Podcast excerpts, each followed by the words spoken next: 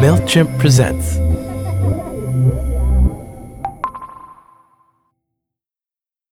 Here comes this man asking me, Do I want to do more work for free? Basically. I was like, Babe, I thought the show was going to be easy. oh my God. I wouldn't have proposed something that I thought was going to be hard. I'm Jenna Wortham. I'm Wesley Morris. We're two culture writers at the New York Times. Jenna Wortham and Wesley Morris have been co hosting the podcast Still Processing for the New York Times since 2016. Wesley Morris is critic at large at the New York Times and a two time Pulitzer Prize winner. He's also written for Grantland, the Boston Globe, and others. Jenna Wortham is a staff writer for the New York Times Magazine, and she recently co edited the book Black Futures. Since they started their show, Still Processing has landed on best of lists everywhere, and it won a Webby Award for Best Arts and Culture Podcast. And actually, it was an award that first brought Jenna and Wesley together. Wesley, what year was it again? When did you win your first Pulitzer Prize? It was April 2012. I was but a wee reporter working in the bullpen, the second floor of the New York Times, which is where all the reporters who work on the daily paper are crammed in. I was asked to help with the Pulitzer blurbs and try to contact the winners for a quote. And the editor was like, no one's probably going to get back, but try. But I Googled Wesley because he was at the Boston Globe at that point, and I was so excited to find out you were a brother because, you know, we live in such an era right now of Black abundance, but that was not necessarily true in 2012. And so I was supercharged. And I was sitting at my desk. I'm sure I was like stuffing my face too, because in those days I was just an animal, like living out of my desk, my cube. But I got your voice message. Hello, it's Wesley. I'm not available. I can't remember what it is, but it's very sultry. And so that was the first time I heard your voice. Jenna, I don't know if I ever put it this way to you, but I returned that call because I knew your byline. Aww. Like you were famous to me. no, stop. I read the paper every day. And so I knew all the bylines. So Jenna left me this message and I'm like, oh my God, I missed her deadline. I'm making her life really hard. So I called back and I remember being embarrassed for being late, but hoping that she would understand that like it just was a weird day. I mean, it's literally Oscars day for journalists. You're not taking phone calls from strangers. So when I came back to my desk and I saw the little blinking light, and then I listened and I heard that purple velvet voice, I was like, what? I was so shocked. I want to be someone that even on the most exciting day of my career, like I have the energy to respond to I don't know, like a lowly grub on who needs a quote for their piece. It just really, it really left such an impression on me. I think we mutually agree that the first time we ever spoke was at a party, spring of 2014. I had just moved to New York, and my memory of this is immediately walking into the bar, and there was a table there. And in the corner of the table, in the window, as the sun has just set, mm. mm-hmm. is Jenna Wortham. You were in a leather jacket, and you had a white shirt on, and you were just holding court. But I remember like catching a glimpse of Wesley and being like, finally, here it goes. Like, at last. Wesley and I both love rom coms, and there is this kind of soapy, filmy quality to the memory that we both have of like the music draining out of the room and like everything slowing and it kind of feeling like there might be a million people in the room, but it was just us. You know, I'd fallen in love with your writing and I was just like, this is just gonna be so wonderful. Okay, so the following year after we meet, It's 2015. Wesley comes to work for the paper. We work in the same building. We see each other often. We're buds. And at that point, Jenna and I had had so many conversations, just little but important personal, cultural conversations. And as it turns out, the oh, Yes, yes. What's coming through right now? forget all that. The first thing I remember about Jenna Wortham at the New York Times we were getting into an elevator together and you were about to go on vacation and you're like, I'm going to Iceland. I don't know when I'm coming back. Hopefully you'll be here when I get back, but I'm out. And you were just so cool about it. And I just was like, I want that life. Sign me up for whatever is about to get on that airplane. I want all of that. When I was at Grantland, Alex Pappademas and I had a show, a podcast called Do You Like Prince Movies? Every week we just plugged in our microphones, talked for 45 to 90 minutes, and two days later, a show was on the internet. there were no pickups, there were no retakes. It was very simple. So when I got to the Times, I was like, one of the things I would love to do is have a podcast. And I didn't want to do the show by myself. I wanted to have a host do it with me. And I was like, I think Jenna Wortham would be the perfect person.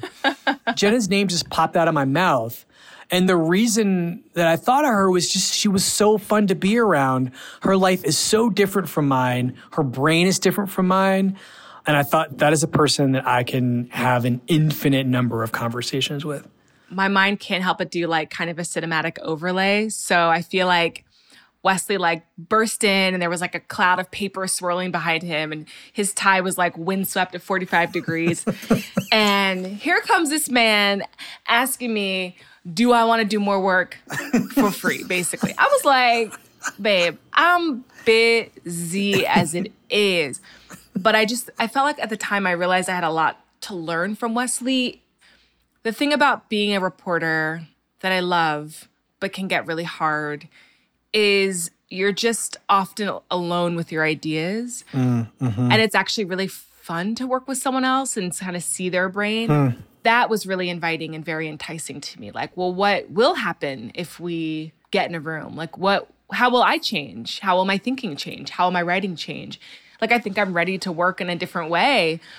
I could tell it was going to be hard, but I knew we would have a lot of fun. I thought the show was going to be easy. Oh my God. I wouldn't have proposed something that I thought was going to be hard. You had the excitement of like someone who'd newly joined the Times. And I had the, the weariness of somebody who grew up working at the paper and know just how long special projects can take, which is not a ding. It's just, it's a place that is rigorous about everything it does.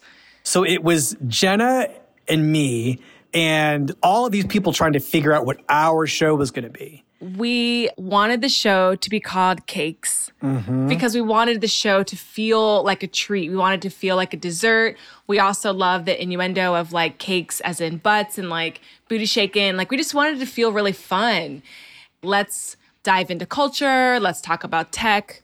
I think both of us were really intrigued and invested in the idea of exploring unconventional cultural things that wouldn't necessarily fit tidily into an essay or a reported feature. Mm-hmm, so we mm-hmm. were interested in like Shakespeare in the Park and B movies.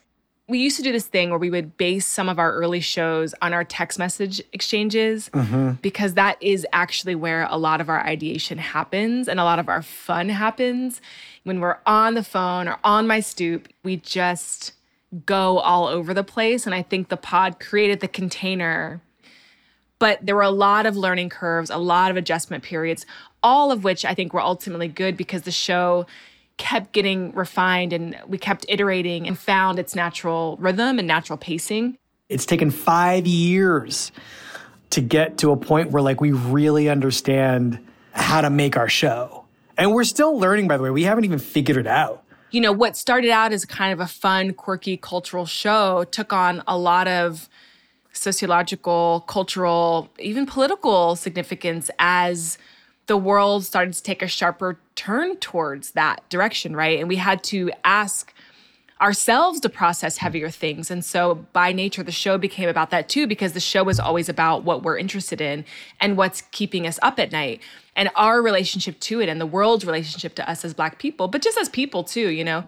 But the core of the show, and this was something that nobody involved in its creation wanted to lose, they wanted the relationship that we had to be at the center of the show we're different in ways that keep us constantly curious about each other and engaged. But there are some really key ways that we're similar. We both have ravenous media diets. They're just vastly different. Like I love reading. I read as much as I possibly can in all the periodicals. And, you know, I, I like to eat an edible and like be on TikTok for three hours and then be like, you good? Because I'm about to send 30 TikToks. But um She's not kidding. I get 30 TikToks. I think another really healthy thing about partnerships, it's like the two people have to have a sense of who they are as individual people. Right. Like Wesley is an astute observer, but not quick to have a take or an opinion. Mm-hmm. So something will happen. And I can see you kind of filing it away for later. We were like, mm, let's see how that turns out. You know, where my impulse, I think, and it's very much an impulse that's honed in, in a newsroom covering very quick moving culture and tech trends is to be like, we have to jump on this right now. When we have a problem, we talk about it pretty much on the spot. But we have not truly had a hard time between each other. No, that's a good way to put it. A lot of our conflict has been external. Mm-hmm. There are external forces that are making things difficult for one of us or both of us.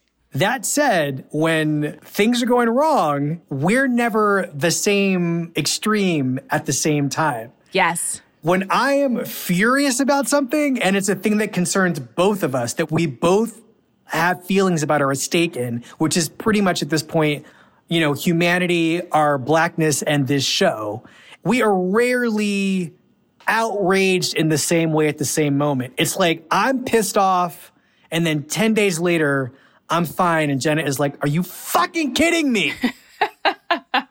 I mean, we know each other well enough to know what our sensitive spots are and how to be there for each other in a moment where things aren't going great. And so there's not a lot of dissent on the show. Some people have wished that there was more of that. Mm-hmm. There was more of us disagreeing with each other at various times over the course of making the show, it was expressed that it would be fun if we got into arguments. Like, what can you all fight about? Like, what can you all go toe to toe on?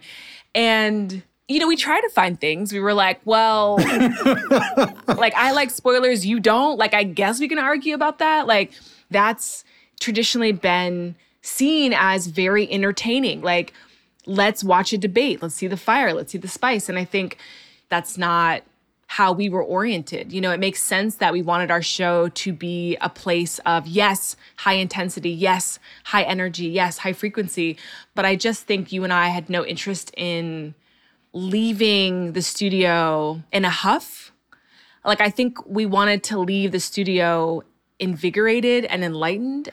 Jenna and I are basically writing an essay together every episode of the show. And what you get on the show is this braiding of the two of our minds. At this point in the romantic comedy, we're just in the middle of it. When Harry Met Sally, I think is 98 minutes. We're at minute number 57. We are suspended in time at the moment when they're walking through the Met. And it's ah. so beautiful in that room with all the fall leaves in the background. And they're so delighted by each other. It's like that's where we are in the rom com. I am not remotely ready to not do the show anymore because we haven't gotten to the point where like whatever the mountaintop is, we're not at peak elevation. We we make the show whether or not the show gets made. You know, like we're always making this thing called the show that is just called our friendship and that is just called our shared life. That's true. It's like this kind of chicken and egg thing. It's like would we have the friendship without the pod or would we have the pod without the friendship? I don't know we definitely wouldn't have the pod without the friendship. Yeah. Yeah. Jenna Wortham and Wesley Morris are partners. Go listen to their podcast, Still Processing. You can follow them on Twitter at Jenny Deluxe and at Wesley underscore Morris. Partners is made by me, Hrishikesh Hirway. I produced and edited this episode and made the music for the show. Maureen Hoban is my co producer, and Chloe Parker and Casey Deal are the production assistants. Partners is a MailChimp podcast made in partnership with Radiotopia. Find out more at MailChimp.com slash presents and at Radiotopia.fm. Thanks for listening.